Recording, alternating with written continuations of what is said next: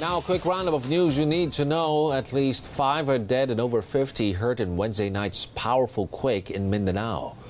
The governor of Camarines Norte faces a complaint for allegedly violating the ease of doing business law. Maguindanao massacre star witness Sukarno Badal denies he has recanted his testimony against the alleged masterminds, the Ampatuans. And Malacanang assures the public President Rodrigo Duterte is safe following his minor motorcycle accident. And those were the latest news alerts. I'm Ron Cruz. For more updates, subscribe to the ANC YouTube channel, like us on Facebook, and follow us on Twitter.